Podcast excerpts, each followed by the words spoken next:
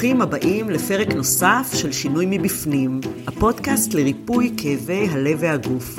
אני נורית פייט סגלה, מאמנת להתפתחות אישית ומאמנת להתמודדות עם כאבים כרוניים. גם הפעם נבחן מנקודת מבט אחרת כיצד אפשר לעשות שינוי מבפנים וליצור לעצמנו חיים יותר איכותיים, בריאים ומאושרים. מה את בלחץ? תרגיעי. מוכר לכם? ונו, הצלחתם להירגע? גם אני לא. ברוב המקרים נדע לזהות שאנחנו עכשיו בלחץ. אולי נרגיש עצבניים יותר, אולי תכאב לנו הבטן, אולי נבכה הרבה, אולי נרגיש לא מרוכזים, אולי נזיע באופן מוגבר. יש לשער שגם נוכל לשים את האצבע על מקורות הסטרס שלנו. עומס בעבודה, בעיות בזוגיות, המצב במדינה, אולי דאגה לבן החייל, אולי בעיות בריאות, או אפילו פחד מהאזעקה הבאה. יחד עם זאת, ישנם גם מקרים שלא נדע שאנחנו בכלל בסטרס, שלא נאבחן דברים שאנחנו חווים כתופעת לוואי של איזשהו סטרס סמוי. אנחנו ממשיכים לחיות את השגרה שלנו, אבל מרגישים אולי תקיעות לא ברורה בחיים. סטרס זאת אחת ממגפות המאה ה-21, בעולם בכלל ובישראל בפרט, ובמצב כיום אנחנו מגלים שכאשר התותחים רועמים מסביב, לא קל כל כך להירגע. ובכל זאת, מה עושים עם כל הסטרס הזה, ואיך אפשר להתמודד איתו? ולחזור לנשום ולתפקד. על זה ועוד, אני מאוד שמחה לארח היום בתוכנית את דוקטור ליאת יקיר, ביולוגית, סופרת ומרצה בתחום הביולוגיה של הרגשות ושל ההתנהגות האנושית. היי ליאת. היי נורית, מה שלומך? בסדר, ברוכה הבאה לתוכנית שלנו. אני אה, סקרנית לדעת, תציגי אולי במילים שלך את עצמך, איך מגיעים לעסוק בדבר הזה שנקרא ביולוגיה של הרגשות וההתנהגות האנושית, ומה זה בכלל ביולוגיה של הרגשות? אה, אז, אה, אז כן, אני ביולוגית בגדול, אה, תחומי מחקר שלי היו בתחומים של חקר הורמונים והמאסטר והדוקטורט בגנטיקה מולקולרית במכון ויצמן, זה בעצם אני תואר ראשון במדעי חיים. אני למדתי הרבה ביולוגיה, פוסט דוקטורט בגנטיקה, אז מאוד, מאוד מחוברת מאוד אוהבת. אה, אני חושבת שזה ה... להבין את המדע של החיים, אה, זה בעיניי אה, משימה מדהימה והסקרנות שלי היא מאוד גדולה לנושא הזה. ואני חושבת שהכי מעניין זה להבין באמת איך אנחנו פועלים בעולם הזה, זאת אומרת, למה אנחנו מתנהגים כמו שאנחנו מתנהגים, למה אנחנו מרגישים את מה שאנחנו מרגישים. אז בעצם הרגשות זה בעצם מה שמפעיל אותנו. רגש אה, הוא בעצם אה, שינוי במצב התודעה בעקבות הפרשת כימיקלים, ויש הרבה כימיקלים שמשפיעים על המצב... פה הר... בעצם הקשר לביולוגיה. הכימיקלים זה הקשר לביולוגיה, כי הרגשות, את יודעת, אנחנו, איפה זה נכנס? איך הביולוגיה קשורה לרגשות? מאוד. אז זה באמת רגש אה, באמת למי שלא ביולוג, אז באמת זה איזשהו משהו שהוא רוחני אולי נאמר, כנראה גם רוחני, כן, אבל אה, משהו שלא קשור ל, ל, לחומר או לעולם הזה, או, ובעצם אה, רגשות אה, זה בכלל, כל מה שאנחנו חשים, מרגישים, חושבים, זה עבודה של נוירונים, הורמונים וגנים שפועלים מאחורי הקלעים. וזה מה שמעניין אותי, הנוירונים, ההורמונים והגנים שמפעילים את ההתנהגות שלנו. ומכיוון ש-90% מההתנהגות שלנו אה, מופעלת על ידי רגשות, אז להבין את הביולוגיה של הרגשות זה בעצם להבין את הקוד של החיים. זאת אומרת, למה אנחנו מרגישים כמו שאנחנו מרגישים? אה, אהבה, שנאה, כעס, אה, סטרס, לחץ, מתח, זה בעצם מה שמפעיל אותנו, ולכן בעיניי זה מרתק להבין את זה, וכשמבינים את זה גם אפשר ככה לייצר חיים יותר טובים. כשאת אומרת מפעיל אותנו, למה את מתכוונת? אה, רגש בעצם תפקידו להניע לפעולה, זה, זה המטרה של רגש. אה, לא רק אנחנו מרגישים, כל בעל חיים יש לו רגשות, אה, יונקים בוודאי. זאת אומרת רגש emotion בעצם באנגלית זה energy in motion, זה, המטרה היא בעצם של הרגש זה להניע אותנו לפעולה, זאת אומרת יש גירוי מבחוץ נוצר רגש, והמטרה שלו זה לשנות את ההתנהגות של בעל החיים כדי לאכול, לשרוד ולהתרבות. זה מה שבגדול באנו לעשות כאן. אה, אז הרגשות מפעילים את ההתנהגות שלנו. זאת אומרת, אם נשמעת אזעקה, אז מיד ישתחרר, אה, ישתחררו קורטיזול ואדרנלין, זה הורמוני הסטרס, ואנחנו מיד נחפש מחסה, מקלט, ממ"ד, ונתקשר כמובן לכל נכון. היקרים לנו לוודא שהם בסדר. אז זה שינוי בהתנהגות שנוצר בעקבות הפעלה של כימיקל, שחרור של כימיקל מסוים בתגובה לגירוי. אני יודעת ש... אני לא יודעת אם אנשים יודעים, מי שמאזין לנו, את גם קצת מתמחה בביולוגיה של האהבה. זה הרגש החזק ביותר שמניע נכון, אותנו. נכון. כתבת על זה גם ספר, אם אני לא טועה, נכון? תולדות האהבה. קיצור תולדות האהבה, וגם uh, מי שלא יודע, uh, היית אחת מהמומחיות בפאנל שם בחתונה מבת ראשון, ואהבה, הרגש הזה של אהבה, הוא גם בעצם רגש שמניע אותנו לפעול בצורה מסוימת. בוודאי, כי אנחנו בגדול יצור חברתי ואנחנו זקוקים מאוד מאוד מאוד להורמון האהבה, הוא יוצר חיים, הוא נותן חיים, הוא מאזן חיים, אה, מאפשר חיים, אה, וככל שיש יותר ממנו החיים יותר טובים, זה אוקסיטוצין, זה הורמון האהבה, הוא יוצר את הלידה, את ההנקה, אה, זה הרמות הגבוהות שלו, אורגזמה, פעילות מינית, שוב, פרו ורבו, זה, מש, זה התפקיד המרכזי שלנו בעולם הזה, אבל אה, חברים, משפחה, אה, אה, בעלי חיים, חיות מחמד, צחוק, חיוך, זאת אומרת עם אנשים, זאת אומרת זה הורמון חברתי. כן, זה ממש מפעיל ואנחנו... אצלנו המון פעולות. כן. ממש ממש. ו... את יודעת, אני מסתכלת, אני ככה בעולמות האלה של הגשמה עצמית והפחתת סטרס והכל, ואני חושבת שאהבה זה הנכס המרכזי שלנו לחיים מאוזנים. זאת אומרת, זה נכון שחשוב באמת אה, לעשות ספורט, לשמור על המשקל, אה, להיות מחוברים לעצמנו, חשיבה חיובית, אבל בגלל שאנחנו יצור חברתי, זה קשה לנו להיות מאושרים לבד. אפשר להיות מאושרים לבד, אבל אה, נדיר. זה הרבה יותר טוב ביחד. זאת אומרת, לאו נכון. דווקא זוגיות, כן, לאו דווקא אהבה רומנטית, אבל אה, בגדול מישהו, ש... מישהו שמקשיב לנו, נמצא שם, תומך, עוזר, עוזרת, חברים. ואמא שלהם מה אחד אמרו, קהילה. חכמים. כן, אנחנו לא, לא בנויים להיות לבד. בדידות היא בעצמה סטרס מאוד גבוה והיא עושה נזק לגוף שלנו כמו 15 סיגריות ביום בגלל וואי. הסטרס שהיא גורמת. אז אנחנו לא יצור שבנוי כן. לבדידות, ולכן אני רואה באמת שליחות מאוד גדולה בלהבין, אה, זאת אומרת, לעזור להבין גם, גם לעצמי, גם לכולנו, מה זאת אהבה, כי יש לנו כל מיני מיתוסים בראש וכל מיני אשליות לגבי אה, אהבה. נראה לי על זה צריך פרק שלם בפני עצמו. כן, אולי יום אחד נעשה פרק רק על אהבה, שאנשים כל כך צריכים אותה. דרך אגב, שאלה שלא, אנחנו ככה קצת התכוננו לפני המפגש הזה, כן. ופתאום עולה לי איזו שאלה בעקבות מה שאת אה, אומרת על אהבה. אה, מופרשים הרבה מאוד הורמונים שמפעילים אותנו, אבל אומרים שההפך מאהבה זה אדישות.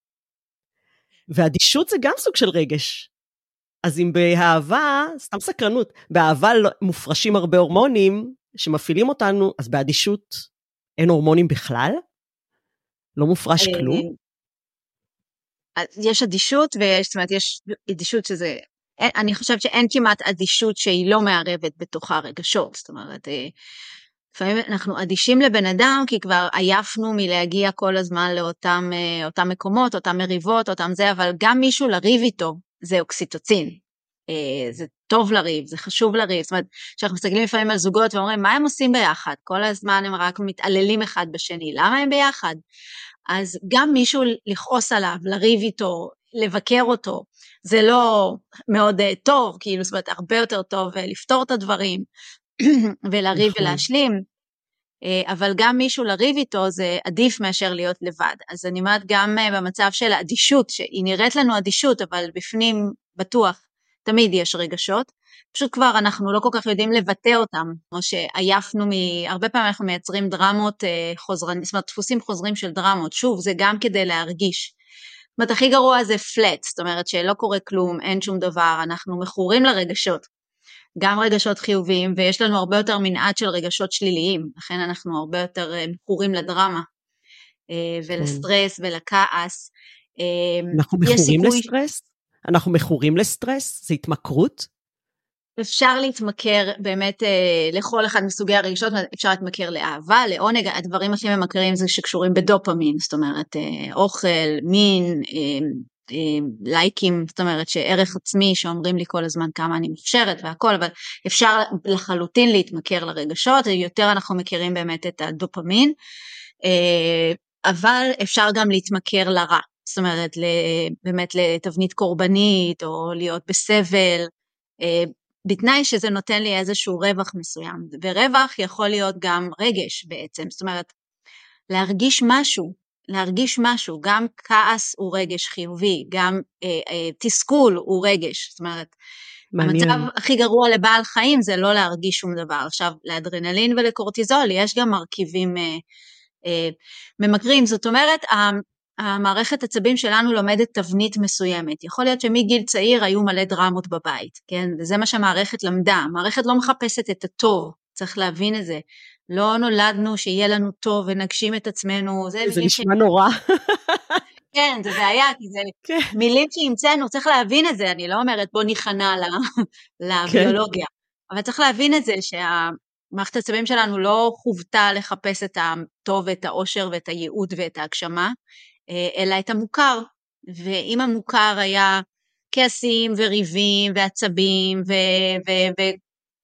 והולכים מכות במרכאות, כאילו במילולית, אנחנו פשוט העברנו את האלימות לפה, למלל, דרך המילים. אז זה מה שהמערכת מכירה. אז יש סיכוי שאני אחפש מערכת יחסים שמשעתקת את הדפוסים האלה, ושם אני ארגיש נוח. אני לא ארגיש טוב, אני לא ארגיש מאושרת, אבל אני פשוט ארגיש נוח. נכון. והמערכת מחפשת את הנוחות, זאת אומרת, את המוכר, כי עם זה, אני יודעת, זה predictable, אני יודעת לצפות. אני כבר, אני יודעת, אני הייתי שם, כן? אני הייתי שם כילדה, אני יודעת מה זה שאומרים לי, את ילדה רעה, לא יצא ממך כלום. יודעת איך זה מרגיש. אני לא יודעת איך זה מרגיש שפתאום אומרים לי, את אלופה, את נהדרת, את, את, יש לך כל כך הרבה יכולות, זה לא מוכר לי. כלומר, את אומרת, ש, את אומרת שבאיזשהו מקום, אנחנו, המוח שלנו, אנחנו אה, מנסים להימנע ממצבים של אי-ודאות. נכון.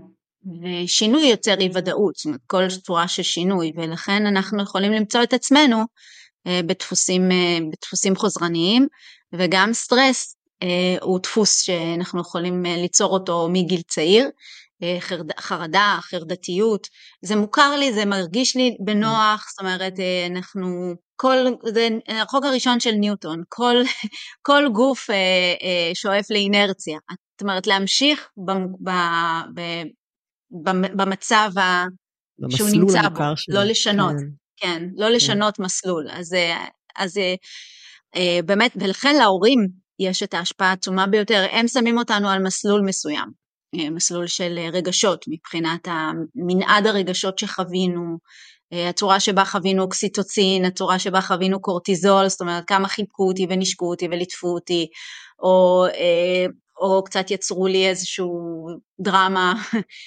או מצוקה או חרדה, אה, את יודעת, נגיד הייתי כל הזמן עסוקה במצב רוח של אימא או אבא, ולהרגיע אותם, ולהיות בסדר, ולרצות, הפכתי לטיפוס מסוים, כן? זאת אומרת, כן. רגע שחווינו אותו הרבה פעמים הופך למזג שלנו, ואם זה שנים, זה הופך לאישיות שלנו. וצריך לעשות המון עבודה כדי לשנות נכון. את המסלולים האלה של הכימיקלים. זאת אומרת, נכון. אם אני מכורה לקורטיזול ואני החלטתי היום, מהיום אני מתמכרת לאוקסיטוצין. זהו, אני רוצה כל היום לשמוע מחמאות ופרגונים mm. ואהבה והעצמה. כן, אנחנו נגיע, תכף נדבר על איך, איך אפשר לעשות את זה, אבל אולי נתחיל, התחלנו לדבר על סטרס באמת, הזכרת סטרס. בכלל בשביל מה חשוב לנו סטרס בחיים? כן. בשביל מה צריך את זה, את הרגש הזה? בטח, הוא קריטי אה, להישרדות. אה, אז באמת אה, תגובת הסטרס אה, היא תגובה שמופעלת בגוף שלנו כשבעצם מגיע גירוי של, כשהמוח נמצא באיום, חש שהוא באיום. עכשיו, זה לא משנה אם האיום הוא אמיתי או בראש שלי, כן? מה שחשוב זה רק מה שקורה בראש, לא המציאות. זה חשוב להגיד את זה כבר בהתחלה, המציאות לא רלוונטית. רק מה שקורה אצלי בראש הוא הרלוונטי. המחשבה היא זו שיוצרת את התגובה הפיזיולוגית של הגוף, אז אה, תגובת הסטרס היא בת 500 מיליון שנה של אבולוציה של מערכת עצבים. אז קודם רק. כל, מאוד מאוד גדול. צריך להבין שהיא כל כך עתיקה, אז uh, צריך הרבה מאוד, uh, עוד הרבה מאוד משאבים כדי לשנות אותה, או לפחות להפחית את העוצמה שלה.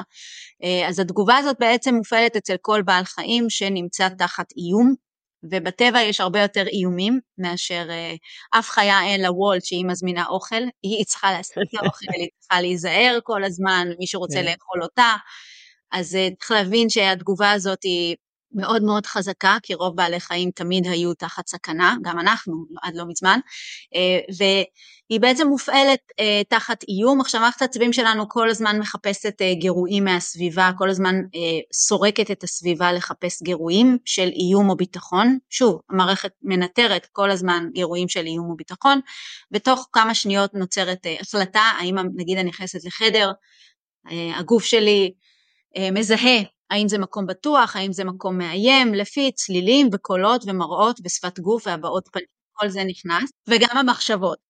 וגם אני יכולה לשבת עם עצמי ובעצם בחוץ לא קורה שום דבר, אבל אני משחזרת אירוע מסוים, אז אני יכולה להפעיל את תגובת הסטרס. זאת אומרת, זה מופעל גם על ידי המחשבה וגם על ידי גירויים פיזיים שמתקבלים. נגיד מישהו נכנס הביתה, צועק ועצבני, בום, המערכת. נדרכת, זה קורה תוך שניות וזה קורה בצורה לא מודעת, אנחנו לא בעצם אומרים רגע עכשיו אני בסטרס והאמיגדלה שלי נדלקה, זה הכל, המערכת הזאת היא חכמה בצורה בלתי רגילה אה, והיא קולטת את הסביבה או מחשבות שבעצם משחזרות אירועים של עבר. אנחנו יכולים לקבל טריגרים מבחוץ, אבל גם לייצר אותם מתוך עצמנו.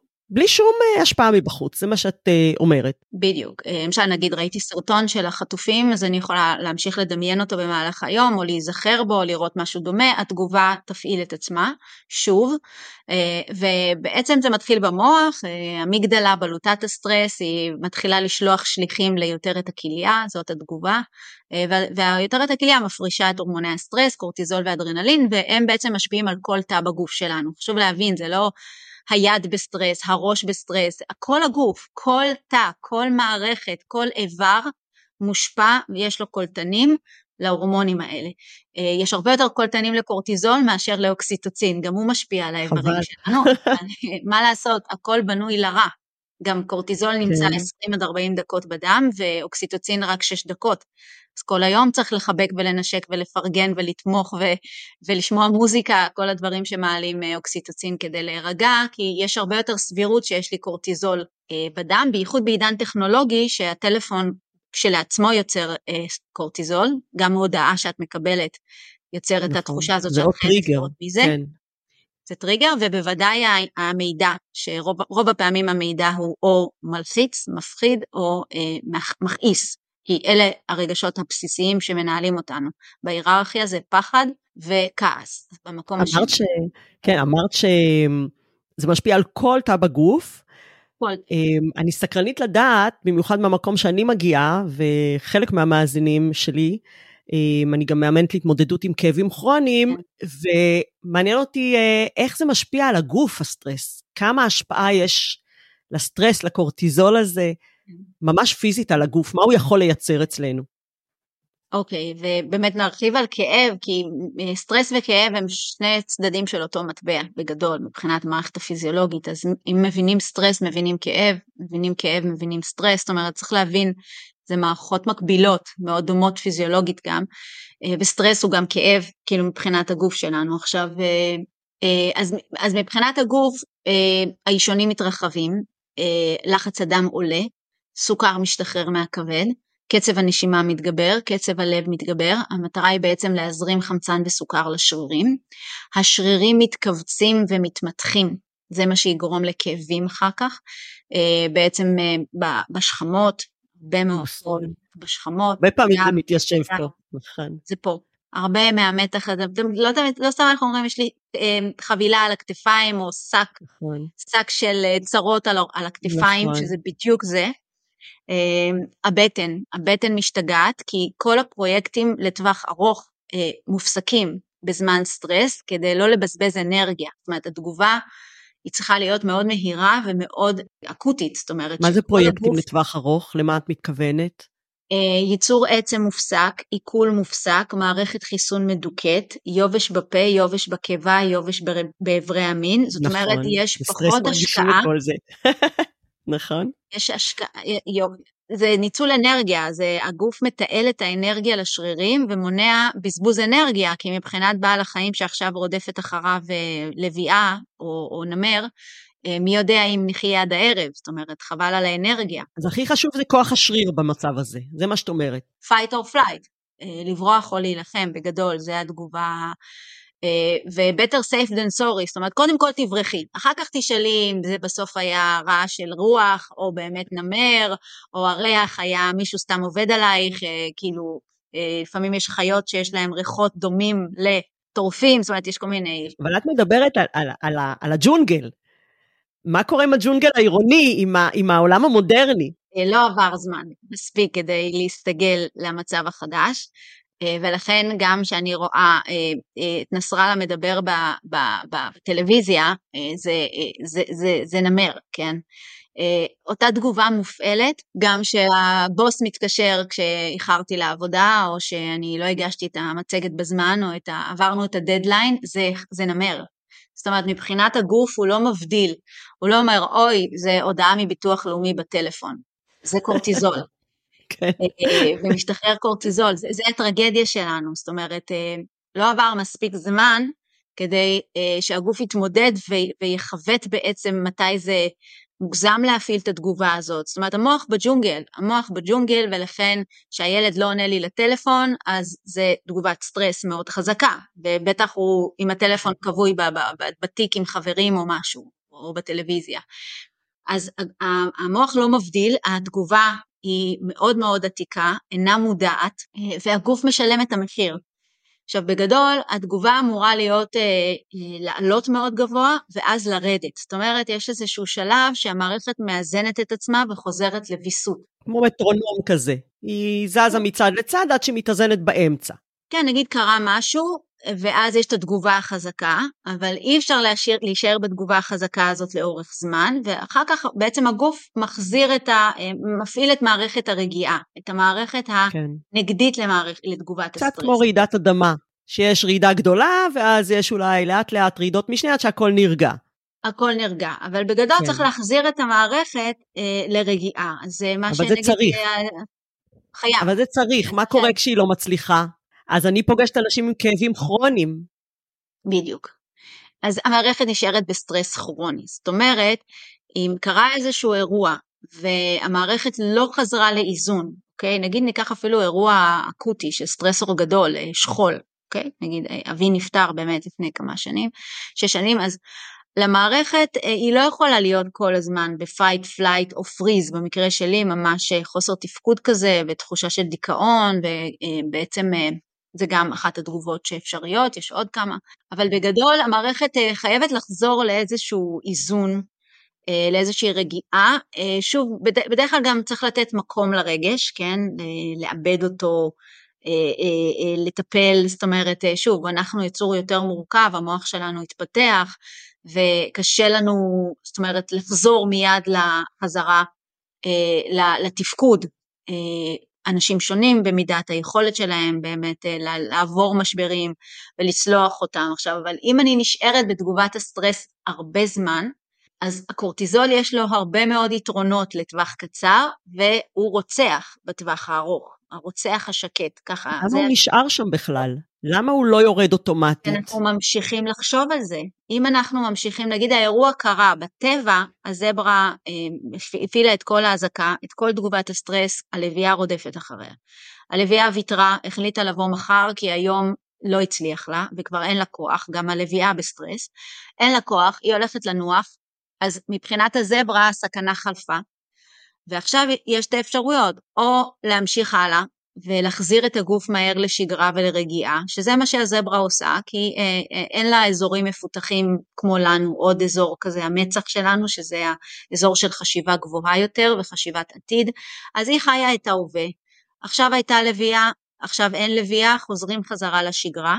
היא מנערת את הגוף שלה, מתרחקת מהעדר, מנערת את הגוף, כל היונקים עושים את זה, שרירים מאוד מתוחים, אז היא חייבת לפרוק את האנרגיה הזאת. חוזרת לעדר ומתלקקת עם המשפחה ועם החברות שלה. זאת אומרת, לוקחת בוסט של אוקסיטוצין. מהמם. אוקסיטוצין זה המרפא. היא חייבת להפריש כן. אותו, יונק, כל יונקים החברתיים, נרגעים דרך אחרים. זאת אומרת, מערכת העצבים שלנו צריכה מערכת עצבים אחרת כדי להירגע.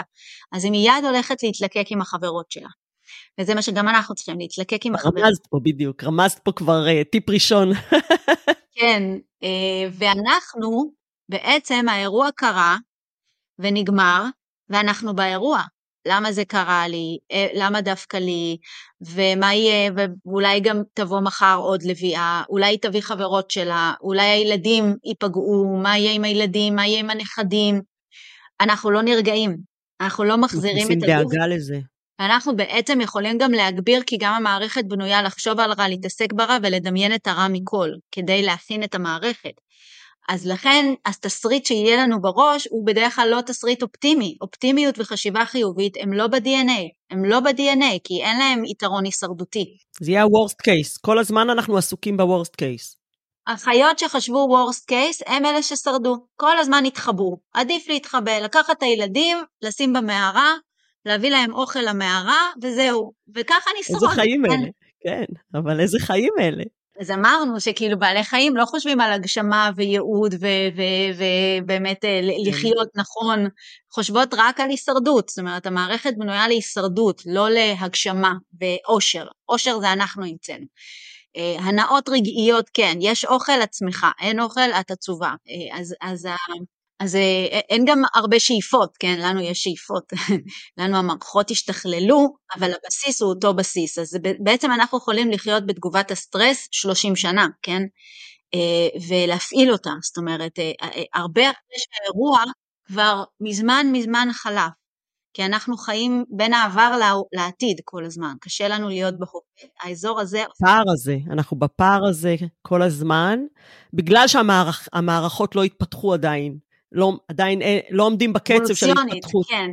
כן. כן. ו- ואז בעצם מה שאת אומרת, בין היתר זה, אוקיי, אפשר, זה אחת הסיבות לאולי אה, פוסט-טראומה שאנשים חווים, אולי זה אחת הסיבות לבאמת כאבים כרוניים, שלא חולפים 10, 20, 30 שנה, זה פשוט לא נורמלי.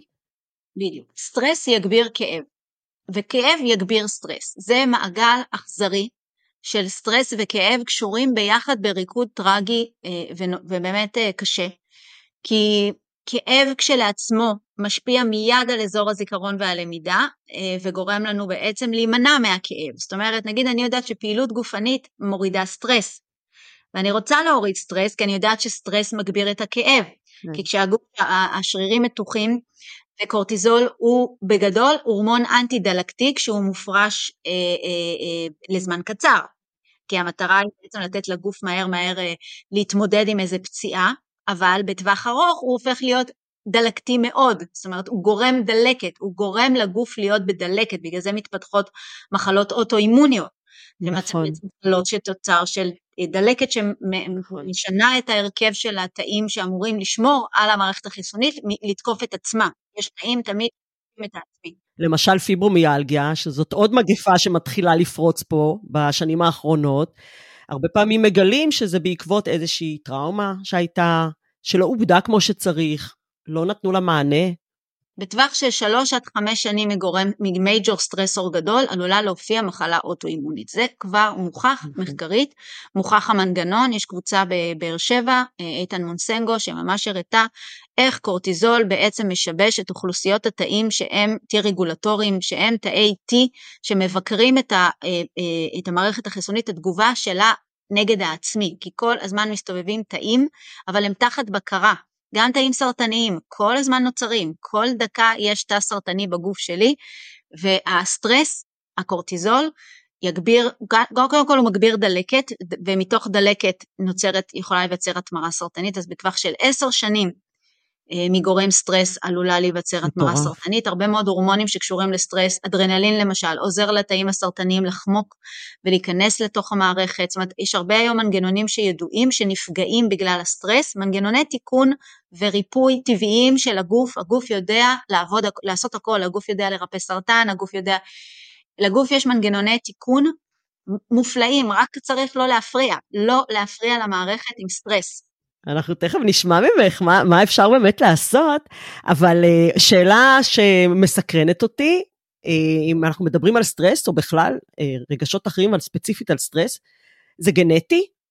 או שזה באמת משהו נרכש? למדתי בבית כשהייתי קטנה, שככה חיים, חיים בסטרס. או שזה באמת משהו גנטי? שאלה מצוינת. הגנטיקה משחקת תפקיד קטן יחסית, חמישה אחוז, זאת אומרת שיש נטייה לחרדה ודיכאון שעובר במשפחה. זה חמישה אחוז גנטי. זה לא. שזה מחקרים שעושים על תאומים זהים. ו-95% זה סביבה. עכשיו, וואו. הגורם הראשון במעלה שמשפיע על כך שרמות הסטרס כל כך שונות, כי המציאות היא אותה מציאות ואנשים יש להם רמות סטרס שונות לגמרי, יש אנשים נכון. מאוד רגישים, יש אנשים יותר עמידים, ובאמת אה, אי אפשר להגיד לבן, סטרס זה חוויה אינדיבידואלית, אי אפשר להגיד לבן אדם, התחלת מהמשפט הזה, תירגעי, למה את בלחץ? אל תהיי בלחץ, למה את בסטרס? אין דבר כזה. זו חוויה אינדיבידואלית שלא קשורה בכלל למצב החיצוני, למציאות, אלא רק לגורמים פיזיולוגיים נפשיים שקשורים למערכת העצבים של הבן אדם עצמו. והגורם הראשון במעלה שמשפיע אה, על, אה, על רמות הסטרס זה מבנה אישיות. עכשיו, את מבנה האישיות שלנו, זאת אומרת, אם יש לי נטייה לחרדות, נטייה לראייה פסימית, נטייה לרומינציה, זה חזרתיות על מחשבות כן. שליליות. התעסקות יתר במה שלא... זה מוח חופר, חשיבה חופרת כזאת. כן. חשיבת יתר, מאוד נפוץ אצל נשים, גם מגדר משחק תפקיד, תכף נראה, המין שלנו משחק תפקיד, כי זה גם הורמונים בגדול. אז אה, אם יש לי טראומות עבר, ריבוי של טראומות, אומרים שמה שלא הורג מחשל, זה לא כזה נכון ברמת מערכת העצבים. כל מה שחווינו צרוב במערכת, אם לא טיפלנו בו כמו שצריך, הוא מעכב, הוא לא, הוא לא מחשל. הוא יכול לגרום לנו להיות עם פחות עמידות לסטרס, אה, אם עברנו את זה כמו שצריך, אז זה באמת מחשל, זאת אומרת זה גורם לנו בפעם הבאה לדעת יותר מה לעשות, אבל אם לא עיבדנו את האירוע נכון ולא נתנו מקום לרגשות השליליים, אז טראומות שחווינו יגרמו באמת אה, לתסמינים פוסט-טראומטיים ואחר כך גם למחלות שנובעות מהסטרס וכולי. יש הרבה מאוד תחלואות שנובעות מסטרס. כן.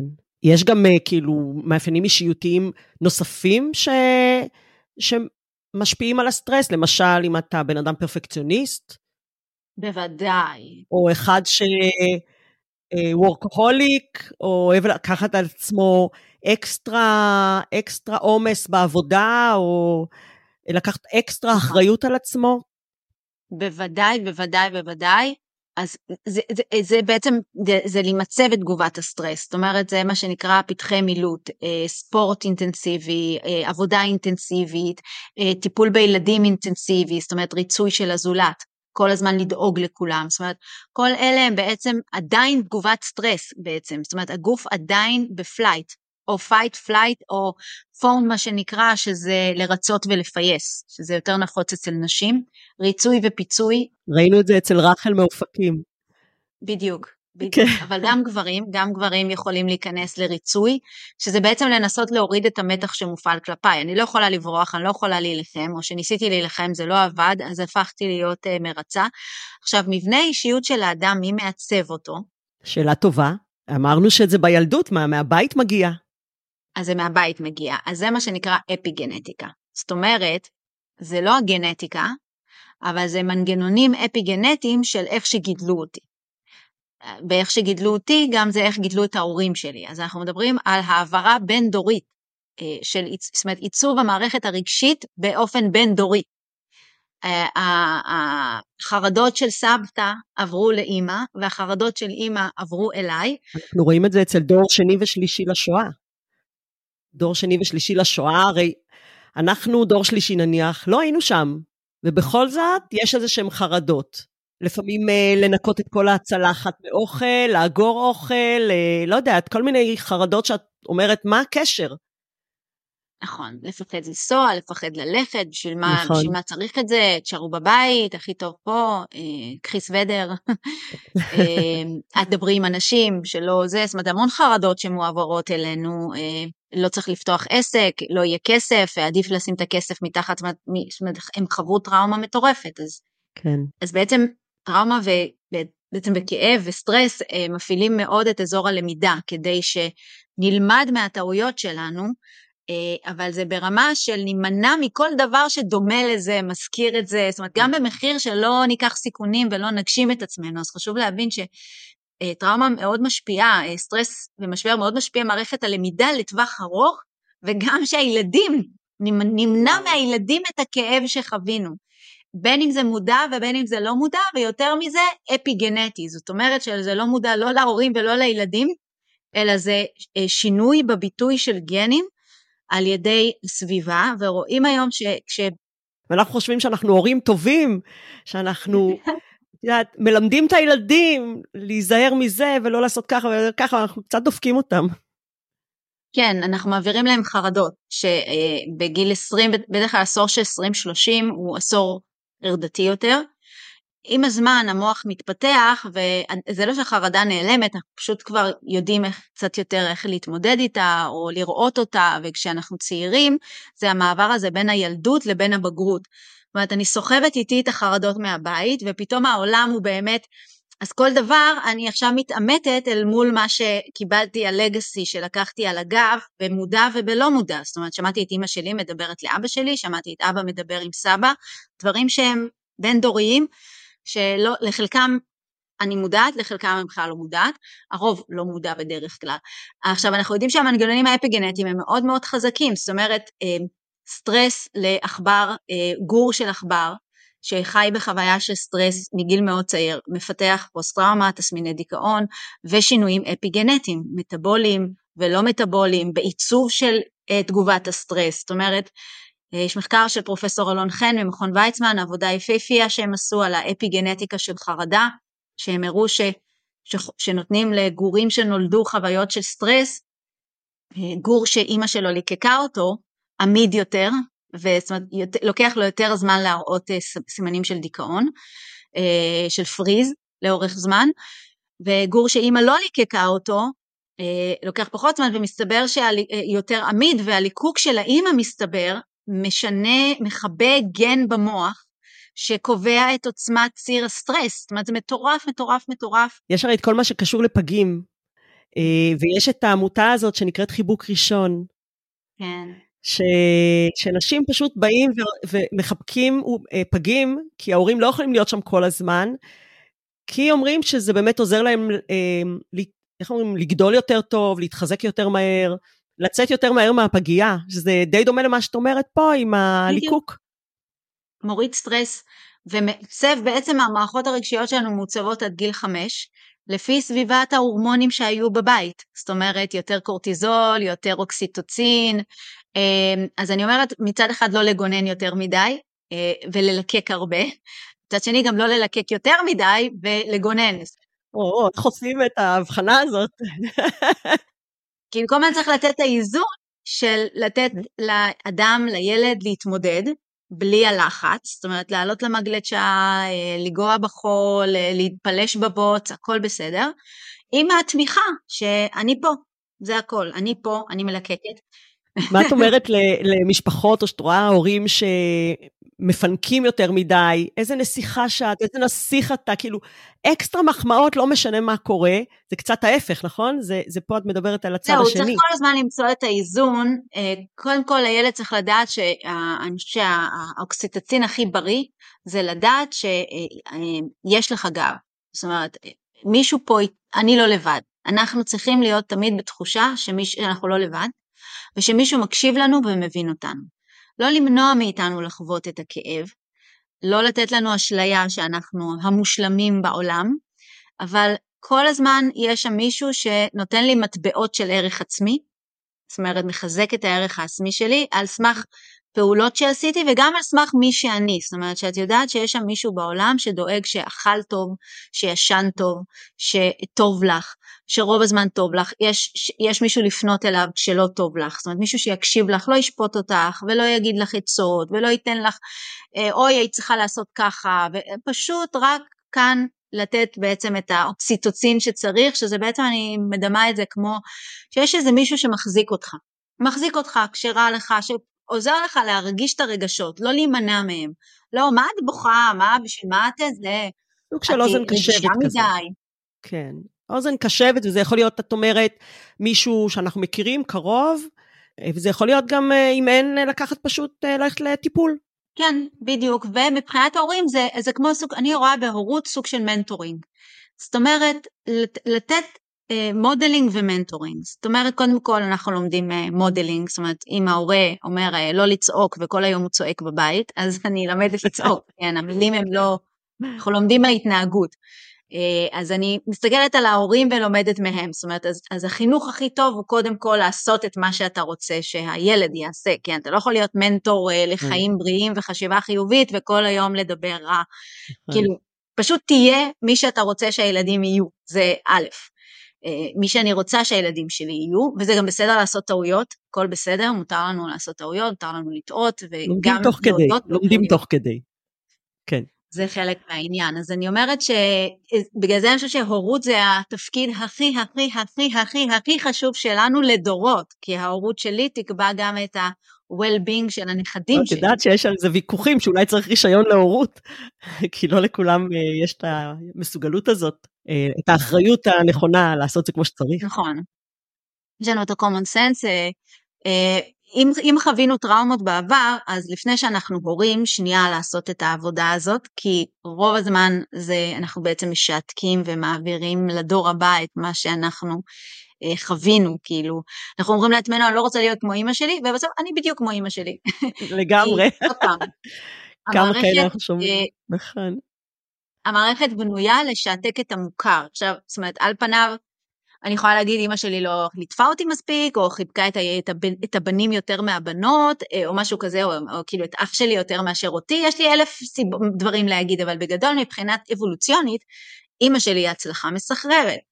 אה, בני אדם הם לא יצור פורה יותר מדי, יחסית לשאר בעלי החיים, הלידה שלנו עולה לנו, ב, ב, זאת אומרת, בטבע רוב הזמן אה, נשים מתו בלידה, כי המערכת שלנו היא קצת מקשה, עמדנו על שניים, זה גרם להמון מחירים, והראש גדול.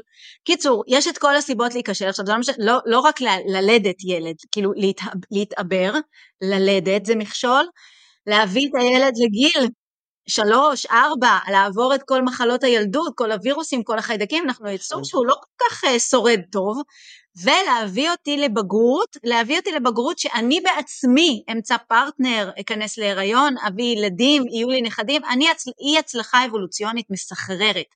ולכן מבחינת האלגוריתם הביולוגי, כל מה שהיא עשתה הוא הצלחה. אז לכן צריך לשעתק נכון. את כל מה שהיא עשתה. מה שהיא אהבה, מה שהיא לא אהבה, איך שהיא טיפלה, איך שהיא זה, מה שהיא עשתה היה טוב. הטבע אין לו, אין שופט כאילו שאומר, לא, כן. זה הורה טוב, זה הורה פחות טוב. הצליח, יש נכדים, יש ילדים, בבקשה, לשעתק, תהיי בדיוק כמו אימא שלך, זה מה, ש, זה מה שצריך. אז צריך להבין, אנחנו שוב חוזרים למוכר ולא לטוב או לרע, אלא המוכר ומה שבאמת אה, עבד. לגמרי. אז אה, דיברת קצת על אה, איך אפשר בעצם אה, להפעיל את מערכת, את קראת לזה מערכת הרגיעה, ההרגעה של הסטרס הזה, ודיברת על אה, נושא של אה, אוזן קשבת, ועל זה שחשוב שתהיה לנו חברה סביבנו, אמרת את זה לתחילת הפרק. איזה עוד כלים בעצם אה, יש לנו אה, בתור אינדיבידואל? אם לא תמיד יש לידינו אנשים סביבנו שיכולים לחבק אותנו ולטף אותנו ולפרגן לנו אה, ולחזק אותנו, אנחנו כאינדיבידואל ביום יום, איך אנחנו יכולים לעזור לעצמנו להוריד קצת יותר את הסטרס? נכון. בשביל להוריד קורטיזון אנחנו צריכים להעלות את הכימיקלים המרגיעים. את הכימיקלים של האושר, ולא את הדופמין הזול. דופמין הוא הנאה רגעית זולה, זאת אומרת אוכל, אכילה רגשית, פנייה לכל מיני עניינים של פורנו, זה יותר בדרך כלל גברים כאמצעי אה, להחליש את הכאב, סמים למיניהם, כל זה, קוקאין זה דופמין ממש, כאילו גם כל השאר זה בעצם אלכוהול, זה תחליף. מחקה את אותו אזור במוח ונותן לי את ההנאה הרגעית הזאת, וזה מהר מאוד יגרום להתמכרות, וזו התמכרות כזאת של זה עושה לי רע, אבל אני חייבת לעשות את זה. אז להבין שהמסלול שהמוח המהיר לדופמין זה בדרך כלל אה, הדברים הפחות טובים, הדופמין הזול, לראות טלוויזיה כל היום, להיות בטל, בטלפון כל היום, זה דופמין זול שמהר מאוד ממכר וגורם לתחושה יותר גרועה. במקום שהוא יווסת וירגיע, הוא גורם לתחושה הרבה יותר גרועה ומכניס למעגל לא טוב ולא בריא ולא חיובי. מה כן? צריך להעלות יותר את הסרוטונין ואת האוקסיטוצין ואת האנדורפינים. אלה חומרים שגם מרגיעים כאב, גם מעלים את תחושת הביטחון, הדימוי העצמי, השמחה שנובעת מתוך הגרטיטוד. סרוטונין זה הורמון הטוב, זאת אומרת הדימוי החיובי שלי על עצמי, יש לי עבודה, יש לי משפחה, יש לי, בכלל, אני עם עצמי שלמה, בלי קשור עכשיו למה יש לי ומה אין לי, אני שלמה עם מי שאני ואני רואה את הטוב שיש לי. זה קשה לייצר את זה, כן. זה קשה. הוא גם יכול לבוא מאוכל, אבל שוב, אנחנו שמים את האוכל בצד, הוא, הוא בא יותר מהתזונה הבריאה, לא מהתזונה של הדופמין, שזה פחמימות וסוכרים וכל הטעים הזה. את מדברת רק חיצונית כרגע. כן. אבל לראות את הטוב שבי זה גם אה, לראות את הדברים ה... של האישיות שלי שהם טובים. אז אה, זה גם קשור לסרוטונין? כן, כן, כן. זה הורמון, בעצם הדימוי העצמי החיובי. אה, זה לא שסתם מוחאים לי כפיים, אלא באמת אני, אני שאת אה, רואה חברה, עולה הסרוטונין. זאת אומרת, כל ההורמונים האלה כן עובדים ביחד, סרוטונין, אוקסיטוצין ודופמין, אבל אנחנו מדברים על כמה אני מקבלת מכל דבר. אז אני רוצה להגיע לאיזושהי רמה גבוהה של כולם כזה, זאת אומרת לא גבוהה מדי של אחד מהם, אלא רמה כזאת גבוהה של כולם. אז זאת אומרת, סרוטונין למשל עולה מאוד אה, כשאנחנו אה, אה, בעצם אה, גם עושים יוגה, זאת אומרת נשימות, כל הנושא הזה של נשימות הוא מאוד חשוב. נתחיל רגע בגוף, אחר כך נעבור לחלק הנפשי. אז ברמה אוקיי. הכי בסיסית של הגוף זה פעילות גופנית, זה אנדורפינים, סרוטונין וכל החבר'ה, אז להפעיל את הגוף זה, זה מוריד סטרס לגמרי. לא להימנע. לא להימנע, לא להימנע, לעשות מה שאפשר. גם כשכואב דרך אגב, גם כשכואב פיזי. אנחנו ממליצים למרות הכאב לעשות איזושהי פעילות גופנית, אפילו פצפונת. נכון. עד סף הכאב, אבל תזיזו משהו. חייבים, חייבים לתת למערכת שמה להזרים שם את, את הדם ולתת אה, לקורטיזול לרדת, כי כל עוד הוא שם הוא יוצר דלקת והשרירים מכווצים וזה, אנחנו עושים לעצמנו נזק. אז למצוא את מה שאפשר לעשות במידה, כי שוב להבין שהפחד מהכאב הופך להיות משתק, כן? הפחד, נכון. החשש, החרדה מהכאב, היא זאת שעושה את המעגל הזה, הכרוני הזה, נכון. של כאב וסטרס. כן. אז לנסות להימנע, לעשות את זה יותר בבוקר כשהקורטיזול אה, בעצם אה, לא, עדיין לא משתק אותנו. זאת אומרת, בסוף היום המלטונין עולה, זה הורמון השינה, אנחנו נהיים עייפים יותר. עייפים יותר, אולי פחות בסטרס, אבל הגוף עייף. ואז אנחנו עלולים, בדרך כלל הכאבים באים בלילה. אה, נכון. כי גם המלטונין עושה את העבודה שלו. אז, אז, אז נתאים את, ה, את הפעילות הגופנית שאנחנו עושים לזמן הכי טוב ב, ביום מבחינת ההורמונים שלנו, כן? שזה יהיה הכי פחות כואב מבחינת הגוף, אז פעילות גופנית זה מאוד מאוד חשוב. אה, טבע, עדיף לעשות את הפעילות הגופנית בטבע. איך שאנחנו נמצאים בטבע, המוח לא בנוי לפלורסנטים וקירות. הוא מייצר, okay. אוקיי. זה מייצר קורטיזול. חייבים להיות בחוץ, לראות את הטבע, לראות צמחים, אה, להיות ביער, להיות בים, הים עושה טוב מאוד, הוא מעלה סרוטונין, זאת אומרת הוא גם עוזר לנו גם להתחבר לטבע, לראות את העולם כן. היפה הזה, גם השמש, ויטמין D, כל מה שמקבלים. שמש, שמש, שמש, שמש, שמש, שעה שמש ביום היא קריטית, היא קריטית, היא קריטית. עכשיו, אותה פעילות גופנית שאני אנסה לעשות בבית עם הפלורסנטים אה, זה, היא תהיה אחרת אם אני עם אוזניות ומוזיקה שאני אוהבת, בשמש, נכון. רואה את, היר, את הירוק או את הים. אז זה אחרת לגמרי. מוזיקה גם מעלה אוקסיטוצין, מעלה סרוטונין, גורמת לתחושה מאוד טובה, מאוד נעימה. מוזיקה שהכי משפיעה על המוח זה המוזיקה ששמענו אה, בגבעת האוקסיטוצין, זה גיל 15 עד 20, שהמוח צרב את המוזיקה הזאת. אה, אז אה, לעשות את הפלייליסט האהוב עלינו של המוזיקה ששמענו כשהיינו צעירים, ולתת... עכשיו אני מבינה למה אני כל כך אוהבת את השירי שנות ה-80 וה-90. בדיוק, בדיוק, כל דור בטוח שהמוזיקה שלו הכי טובה, כי זה איך שהמוח בנוי. אה, אז, אז מהבחינה הזאת, אה, באמת, אה, עכשיו, לעבד רגשות עבר, זה מאוד חשוב בעיניי לאנשים שסובלים מסטרס כאב, כאילו אני רואה אותם כאותו מטבע של, כי זה סטרס מביא כאב, כאב מביא סטרס ואנחנו במעגל הזה. עכשיו יכול להיות שהכאב בכלל נבע מאיזשהו סטרס שחווינו, עכשיו זה כאילו מסר מהגוף אני לא יכול יותר, בוא ניתן לזה מקום. אז יכול להיות שזה שכול, או פרידה, כן. או, או איזשהו אירוע חיים אה, שחשבנו שכבר סיימנו עם זה, הדחקנו עם זה, עשינו שם עבודה, אבל הגוף עדיין שמר. יש זיכרון לא רק במוח, כל תא בגוף שלנו יש לו זיכרון. כמו שאמרנו, הכל יותר בנוי לרע, אז יש יותר זיכ... זיכרון רע נצרב יותר חזק מאשר זיכרון זאת אומרת, להקשיב לגוף. תקשיבו רגע לסימנים שהגוף נותן לכם. נכון, נכון. אז לעשות את העבודה הזאת, אני ממליצה על EMDR, ללכת אחורה רגע לזיכרונות, EMDR זה דרך תזוזות עיניים. כמובן עם אנשים שמתמחים בזה. בדיוק, בדיוק, בדיוק. זה מטפלים שעוברים הכשרה, בדרך כלל הם באים מרקע טיפולי, חייבים לבוא מרקע טיפולי, ופשוט אה, התנועות עיניים, מסתבר, אה, אה, מקטינות הפעילות של האמיגדלה, מפחיתות הפעילות של האמיגדלה, והרג... ובעצם לתת לרגשות שנאגרו בנו, הרי בכל אירוע שקרה לנו יש איזה סנפשוט שקרה, סנפשוט נקרא לו חותמת רגשית כימיקלית. אה, נגיד שאבא שלי נפטר, אז קרו דברים בגוף שלי, קרו, יש איזושהי חותמת של כימיקלים שקרתה, והיא עדיין מלווה אותי, היא יכולה לבוא לי בלילה, היא יכולה לבוא לי פתאום באמצע היום, ועדיין הגוף עם קורטיזול. אז אנחנו חוזרים לאירוע הזה, לקובץ שהמוח שמר, בדרך כלל הדחיק, כי זה מנגנון הגנה, כדי שנאפשר לשרוד, צריך להמשיך הלאה, צריך להכיל אה, צאצאים, תגורים, אי אפשר עכשיו כל הזמן להתעסק במה שקרה. אבל הזיכרונות האלה קיימים, הזיכרונות האלה מציפים, הם עדיין, אה, הגוף חווה אותם, צריך להוציא אותם מהמגירה, לעשות עליהם עבודה של עיבוד רגשי, אה, ו- ו- ולשים אותם חזרה במגירה, הם לא נשכח אותם, כן? זה כל דבר שחווינו זה אה, נמצא עלינו.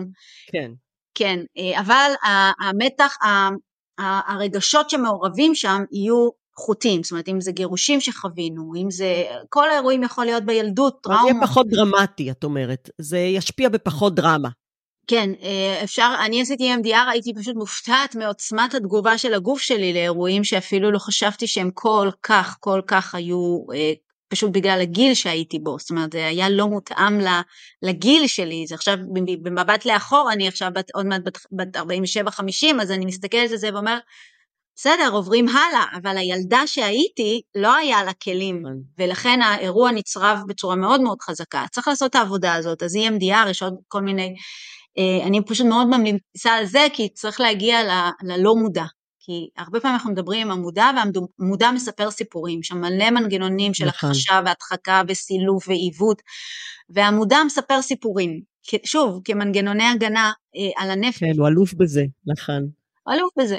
אז לא רוצה לשמוע את הסיפורים שלך, אני רוצה להגיע לאמיגדלה. היא זאת שעושה לי את כל הבלגן ומשאירה אותי ב high level אה, של כן. זה. עכשיו זה מאוד חשוב לעשות את זה, כי תגובת הסטרס היא גם fight, ו fight זה בעצם עצבנות ונרגנות, וכשאנחנו בסטרס בכאב אנחנו בסטרס כרוני, זאת אומרת שאנחנו יכולים הרבה פעמים להיות אה, קצת ביקורתיים כלפי הסביבה, ונרגנים ועצבניים, כי, כי, כי כאב הוא סטרס.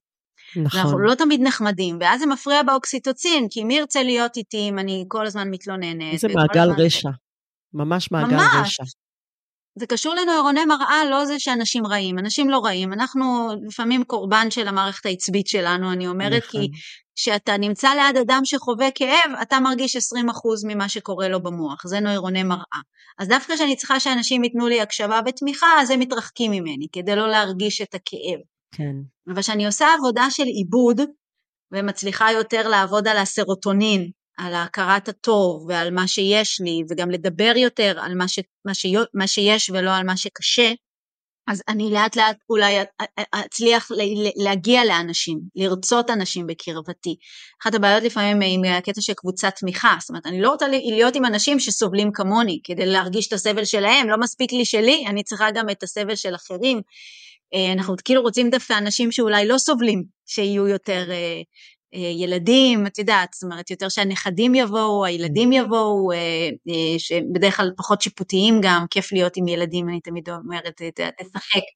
נכון. מקודם את, את אמרת שאחד הדברים שיכולים לעזור זה ראיית הטוב, ואני מאמינה מאוד בכלי הזה.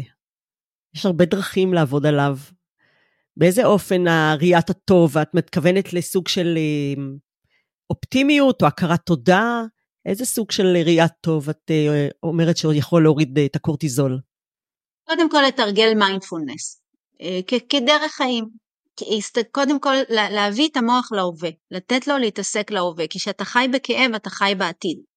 עכשיו אני אעשה את זה ויכאב לי, בלילה הולך לכאוב לי, אני אקח את הכדור לפני שיכאב לי, אתה כבר, אתה, הראש כל הזמן הולך ל...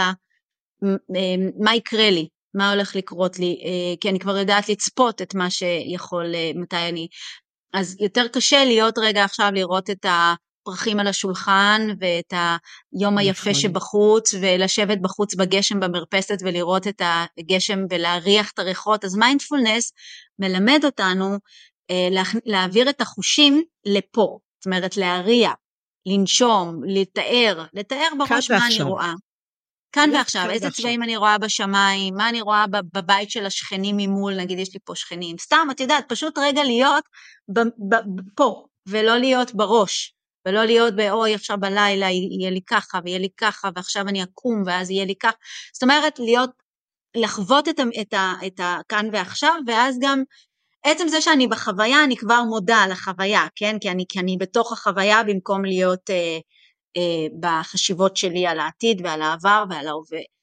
אז, אה, אז זה דרך אחת. אה, דרך שנייה זה באמת ממש לכתוב לעצמי או להגיד לעצמי בבוקר, בלילה לפני השינה זה חשוב, למצוא, לעבור על היום שהיה, למצוא שלושה דברים טובים להודות עליהם. זה מדיטציה טובה לשינה. דווקא בלילה. לישון בתודעה חיובית, כי שינה היא קריטית להפחתת סטרס. קריטית, קריטית, קריטית, קריטית, בייחוד למי שסובל מכאב. כי שוב, זה המעגל האכזרי ויש גם מעגל אכזרי מקביל שהוא מאוד מאוד חי בעולם של כאב אצל אנשים שחווים כאב, שזה מעגל חוסר שינה וסטרס, זה גם מעגל אכזרי. אני לא ישנה טוב בלילה, אני בסטרס גבוה, אני אחווה יותר כאב, אני אשן פחות טוב בלילה, ושוב ושוב ושוב ושוב ושוב. רק לשמוע את זה כואב לי. כן, כן, אבל זה ממש ככה עובד, לגמרי.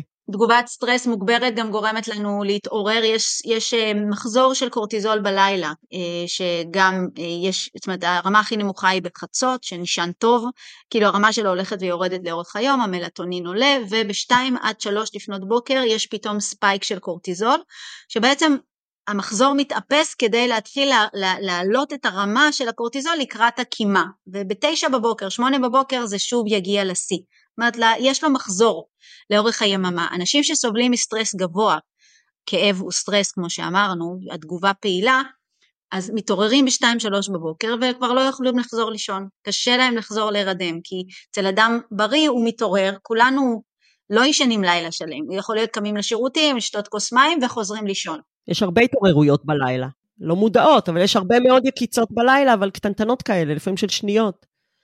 בדיוק, כל הזמן, כל, יש לנו מחזורי שינה של שעה וחצי, אז כל מחזור שינה יש יקיצה, אבל יש גם איזו יקיצה טובה כזאת אה, בין שתיים לשלוש, אולי ארבע, שאפילו אנחנו יכולים ממש לקום, לקחת משהו ולחזור לישון. אנחנו לא מכניסות פה את הנשים בגיל המעבר, שהם, זה כן, סיפור בפני עצמו. כן, בכלל, שינויים הורמונליים זה סטרס, כן. ולכן זה קורה. כל, כל, המ, כל המערכת מקהלת את עצמה מחדש. גיל המעבר זה כאילו, בואו נחשב מסלול מחדש, פרק בפני עצמו. יורד, בפני עצמו סרט שלם, שמאוד מפריע.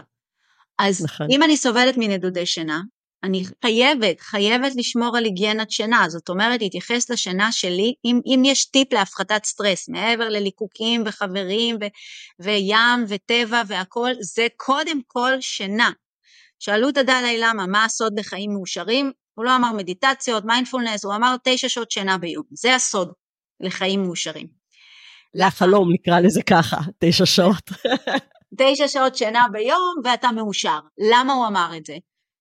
כי בלילה המוח לא ישן, למוח יש מנגנוני התאוששות טבעיים מטראומה, מכאב, ממשבר.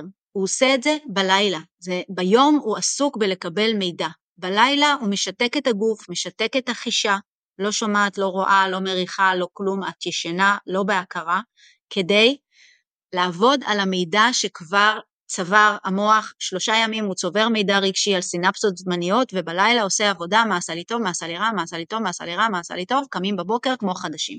זה עבודת ניקוי אפילו, הדיפ סליפ, השלבי שינה יש לנו אמרנו שעה וחצי, אז חלק מהשינה זה שינה רדיודה, חלימה ושינה עמוקה. שינה עמוקה זה תהליך ניקיון, ניקיון של תוצרי העבודה של הנוירונים במוח, ובלי זה אנחנו ממש גם יכולים לפתח כל מיני מחלות לא עלינו בגיל אה, מאוחר יותר. זאת אומרת, כמו שאמרנו, נכון. לסטרס יש השפעות מאוד מאוד מאוד מאוד מאוד קריטיות על, על כל תא בגוף, וכשזה במוח זה סיפור אחר. אז השינה היא פשוט, אין מילים להגיד כמה היא קריטית, ולכן, אז אנחנו צריכים לא להפריע לשיתוק שינה. איך לא מפריעים לשיתוק שינה?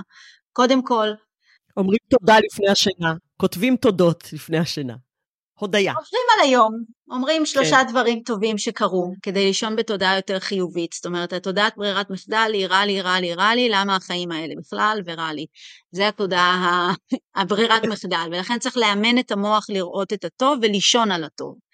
ומעבר לזה, ברמה הכי בסיסית, מצעים, חושך מוחלט, אה, לא לאכול שעתיים לפני השינה לפחות, מי שסובל מנדודי שינה, יותר ויותר לא לאכול, לשתות תה קמומיל, כאילו משהו שהוא מאוד מרגיע, כן. כי אם יש אה, מזון בבטן, במעיים, האנרגיה הולכת לשם, ולעשות אה, הליכה, זה גם כמה שאפשר, כמה, עכשיו ההליכה היא לא בשביל הספורט, ההליכה בערב היא לא בשביל הספורט, יש לזה פשוט הוכחות מחקריות. כשאנחנו הולכים ומזיזים את הרגליים קדימה ואחורה בזמן ההליכה, העיניים שלנו זזות לצדדים, וזה EMDR. מעניין. זה בעצם ריפוי דרך תנועות עיניים בזמן הליכה והכנסה של המוח למצב יותר רגוע, כי כשאני הולכת וחושבת מחשבות, כשיש לי מחשבות, לא לעשות את זה בישיבה מול הטלוויזיה, בהליכה. בהליכה, רק בהליכה מותר להעלות רומינציה רגע ולהתעסק עם מה שככה שלא יישב לי כזה יותר מדי, כי אז העיניים זזות ויש רגיעה ואחר כך רואים שהשינה אה, יש לה מדדים יותר טובים מבחינת הדיפ סליפ כן. ומבחינת השעות שינה ופחות התעוררויות. אישית למשל, אני מאוד יצירתית בזמן הליכה. כשאני עושה את ההליכות, באים לי הרבה רעיונות. קצת כמו במקלחת, אבל באים לי גם בזמן ההליכה הרבה מאוד רעיונות, ויכול להיות שזה בדיוק מהסיבה שאת uh, מגלה לי עכשיו. הנה, משהו חדש שלמדתי. מורידה סטרס, והחלק כן, כן. היצירתי קם לחיים, כי כשאנחנו נכון. בסטרס החלק היצירתי הוא לא שם, הוא עסוק בהישרדות כרגע, כאילו המוח מנתב אנרגיה לאזורים של ההישרדות ולא לאזורים של החשיבה יצירה. הגבוהה והיצירתית. כן. אז זה מאוד חשוב. ו, אה, וגם אה, בעצם אה, היגיינת שינה באמת זה עולם שלם ש, שצריך מאוד מאוד אה, ללמוד אותו ולחקור אותו בלי קפה, בלי אלכוהול, בלי מסכים, מסכים, מס. מסכים, מסכים, מס, כן. ממש, גם מי שלא קורא ספרים שימצא את הספר שכן מתקבל על המוח. שמלא צודוקו. כמו שאני אומרת. זה סוג של מדיטציה, נכון, זה סוג של מדיטציה, זה משהו רגע שנייה לתת לעיניים אה, לעשות כדי לא לראות טלוויזיה, כדי לא, בטח לא דברים אלימים, דברים קשים, זאת אומרת ממש לסגור את הטלוויזיה שעה, שעה וחצי לפני השינה, טלפונים מחוץ לחדר, זאת אומרת מי שסובל ממש צריך לשים לב, ואני אגיד את זה, אבל אה, כאילו את יודעת, לא לימדו אותנו על מין, אבל מסתבר שבזמן פעילות מינית ולא צריך בן זוג, מופרשים המון חומרים טובים, דופמין וסרוטונין ואוקסיטוצין שגורם להתקבצויות בזמן אורגזמה. וזה מתנה למוח וגם השינה תהיה יותר, יותר רגועה אחרי זה. אז חבר'ה, לפני השינה יש פה מרשם מהדוקטורית לפני השינה. דברים טובים לפני השינה. אז אה, כן. ובוודאי, מגע, חיבוק, אה, ליטוף על הגב, כן. כאילו משהו שמרגיע את עצב הווגוס, מרגיע, נותן אוקסיטוצין, עבר עלייך היום, זאת אומרת, אם יש לנו בן זוג או יש לנו... אה, ולכן זה מאוד מאוד מאוד חשוב, כי שוב צריך להבין, מערכת העצבים שלנו גם צריכה מערכת עצבים אחרת כדי להירגע, וכשטוב לנו, גם אם אנחנו כרגע לא בזוגיות או לבד, כש, כש, כשנהיה לנו טוב, כשאנחנו פחות בסטרס, אנחנו גם יותר רואים את הטוב, כן? אה, אומרים שהמנבא, אה, לא אומרים, זה מחקר על עשרות אלפי זוגות שהמנבא הגבוה ביותר להצלחה בזוגיות לא קשור לתכונות של בן הזוג, אלא לרמת הסטרס של האדם ולרמת שביעות הרצון מהחיים. זאת אומרת, אם רע לי, אם כואב לי, אם לא טוב לי, אם אני לא מרוצה ממי שאני, אז אני נוטה לראות גם תכונות רעות בבני זוג פוטנציאליים, וגם אם אני בזוגיות, אני גם מתעסקת במה שאין, מה שהבן זוג לא נותן לי, שהוא תמיד, זה המוח הנשי והמוח הגברי לא בנויים להיות ביחד, כל אחד הוא אחר לגמרי, אני תמיד אומרת זה נס בעיניי שזוגות אה, ככה שנים שנים שנים חיים ביחד, כי זה לא אותו מכונה, יש לה צרכים קצת שונים, אפרופו סטרס, נשים סובלות יותר, רמות קורטיזול גבוהות, 70% מהמחלות האוטואימוניות לנשים, טסטוסטרון יש לו השפעה. מותר לנו להשוויץ שאנחנו מורכבות יותר, לא? מורכבות לחלוטין, יותר חשיבת יתר, יותר פרפקציוניזם, יותר רומינציה, זה... יש גם יותר טוב, דברים יותר טובים? כאילו, יש גם את הדברים הטובים יותר? אמרת רק דברים לא טובים.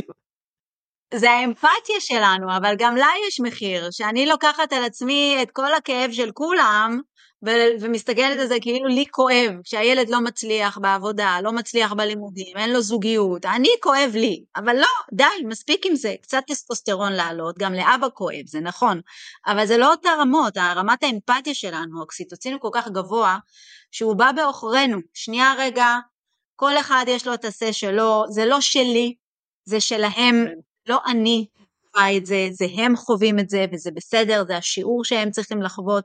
שנייה רגע, אני צריכה לדאוג לעצמי, לא לרצות ולא לפייס ולא לקחת עליי את התיקים של אחרים, לנשום ולהתעסק רגע, להסתכל פנימה ולהגיד, אני יפה, אני נהדרת, אני מוצלחת, אני טובה, אני עושה את הטוב ביותר שאני יכולה, בלי הלקאה עצמית, גם לזה נשים נוטות יותר, לרגשות אשמה.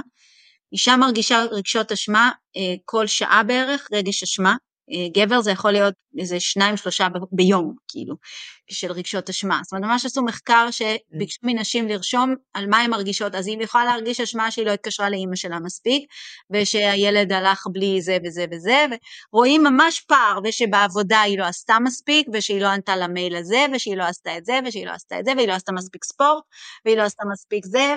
נראה לי אחרי המילים האלה שלך, כל המאזינים הגברים הולכים להתפלל טוב שלא עושה אני אישה. מיד הם מבצעים. אני אומרת לנו, אנחנו צריכות זריקות טסטוסטרון. טיפה להעלות החומר הזה, הוא חומר טוב, גורם לנו להיות יותר uh, בטוחים בעצמנו, הכל טוב, יותר לאהוב את עצמנו, קצת יותר. קצת יותר שעירות גם, קצת יותר שעירות אולי, אבל uh, זה, זה כבר סיפור אחר. שעירות מאושרות. לגמרי. את לא תאמינו, אנחנו צריכות לסיים, כי יכולנו להמשיך ולדבר פה עוד המון. כאילו באמת על כל שורה שאת אמרת פה היום בתוכנית, אפשר לעשות תוכנית בפני עצמה. אולי יום אחד uh, תרצי להצטרף לעוד תוכנית ונוכל לדבר על נושא אחר. Uh, אולי באמת לקראת סיום, uh, מסר אחד בקצרה שאת רוצה שהמאזינים והמאזינות ייקחו מהתוכנית הזאת בכל מה שקשור uh, לעולם הסטרס שלנו. אז אני אסיים בארבעת הארים של הזברות, אני אומרת תמיד, בוא נלמד מהזברות, זה rest, relax, release ו-receive.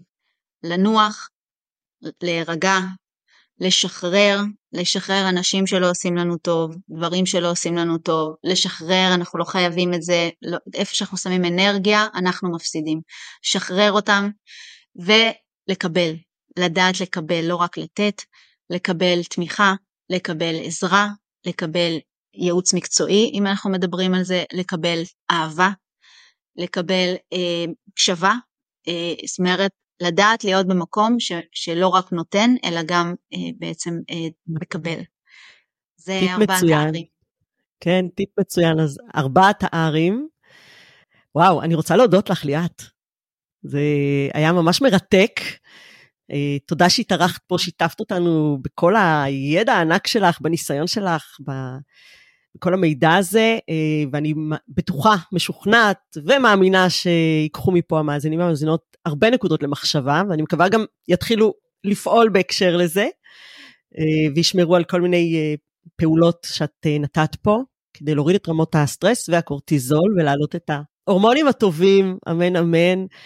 Uh, במידה ותרצו ליצור קשר עם ליאת, אני אשאיר את הפרטים שלך מתחת, בתיאור מתחת לפרק, אוקיי? וזהו, אם היה לכם מעניין, אם אהבתם את הפרק, אל תשכחו להירשם לפודקאסט, אם הפרק היה לכם מעניין, תעבירו אותו הלאה לאנשים שאתם חושבים שהוא יכול להיות להם רלוונטי, שמה שליאת פה סיפרה יכול לעזור להם. Uh, זהו, זה יעזור גם לתפוצה של, של הפודקאסט בלי קשר. Uh, אתם גם מוזמנים להמשיך ולעקוב אחרי התכנים שלי. בלינקים הנוספים שאני אשאיר בתיאור מתחת לפרק. זהו, תודה שהאזנתם. נשתמע בפרק הבא, תודה לך ליאת עוד פעם. תודה רבה. תודה ביי ביי.